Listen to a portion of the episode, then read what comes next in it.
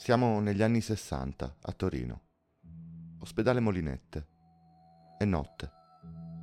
Un morto è disteso sul lettino dell'obitorio. Ha circa 50 anni, capelli ricci, naso aquilino, labbra spesse. Attorno a lui infermieri, poliziotti e cronisti. Tra di loro il giornalista Ito De Rolandis, insieme al suo fotografo.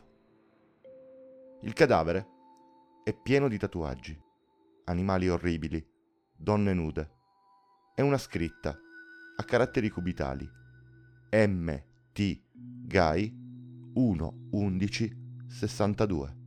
Il giornalista chiede al fotografo di scattare e documentare tutto, soprattutto quelle lettere e quei numeri. L'uomo è morto in un banale incidente automobilistico. È stato investito. Arriva la moglie, che fornisce ai poliziotti dettagli decisivi per l'identificazione. Si chiama Ramon Navarro, di mestiere carpentiere, e i tatuaggi se li è fatti in Australia, dove era andato a vivere prima della guerra. Nel frattempo sopraggiunge la stradale insieme a un'altra donna, l'investitrice che ha causato la morte dell'uomo con la sua 500. Una botta da poco in realtà, ma Navarro è caduto battendo la testa con violenza. Sembra a tutti gli effetti un caso di cronaca molto semplice e poco intrigante. Ito De Rolandis sta per andare via. Si ferma un ultimo istante per chiedere al brigadiere qualche informazione in più per l'articolo. Brigadiere, ma com'è che è accaduto? chiese De Rolandis.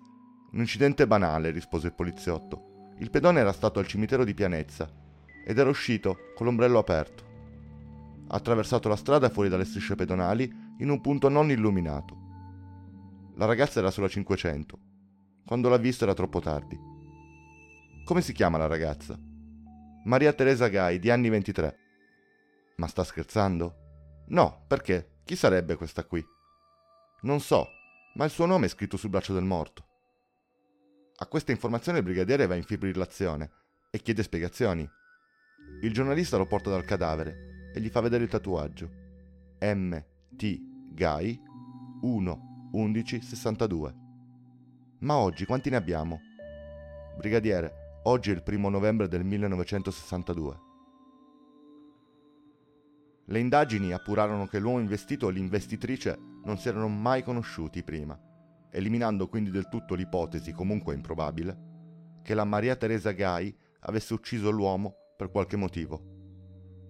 Quel tatuaggio fu allora e rimane ancora oggi un mistero.